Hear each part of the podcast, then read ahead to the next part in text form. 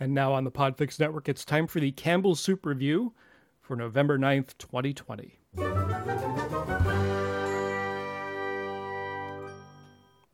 And here's the official description of our t- soup today from Campbell's.com.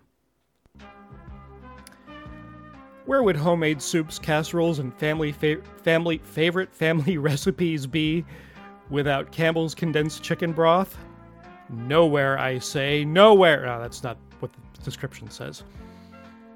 There's a reason we've been a mainstay in kitchens like yours for generations. Nothing else compares when your dish needs that mouth-watering savory chicken base. yeah, not much to say about this one. It's chicken broth, plain old chicken broth.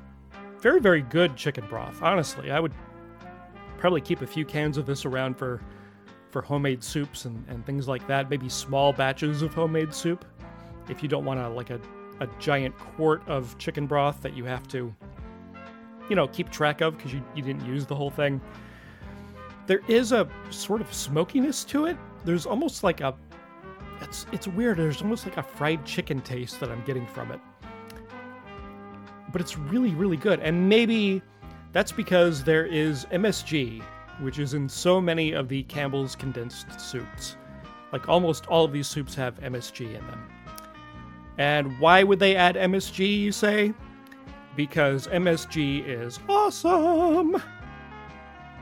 So, chicken broth, is it good food? Soup is good food. Yes, definitely. There it's the real deal. When you pour it out of the can, there are blobs of chicken fat floating on the top.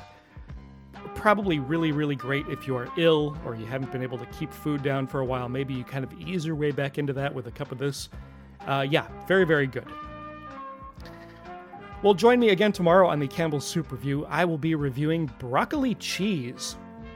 And on behalf of all of us here at the Podfix Network, this is Paul Chomo wishing you a very good night.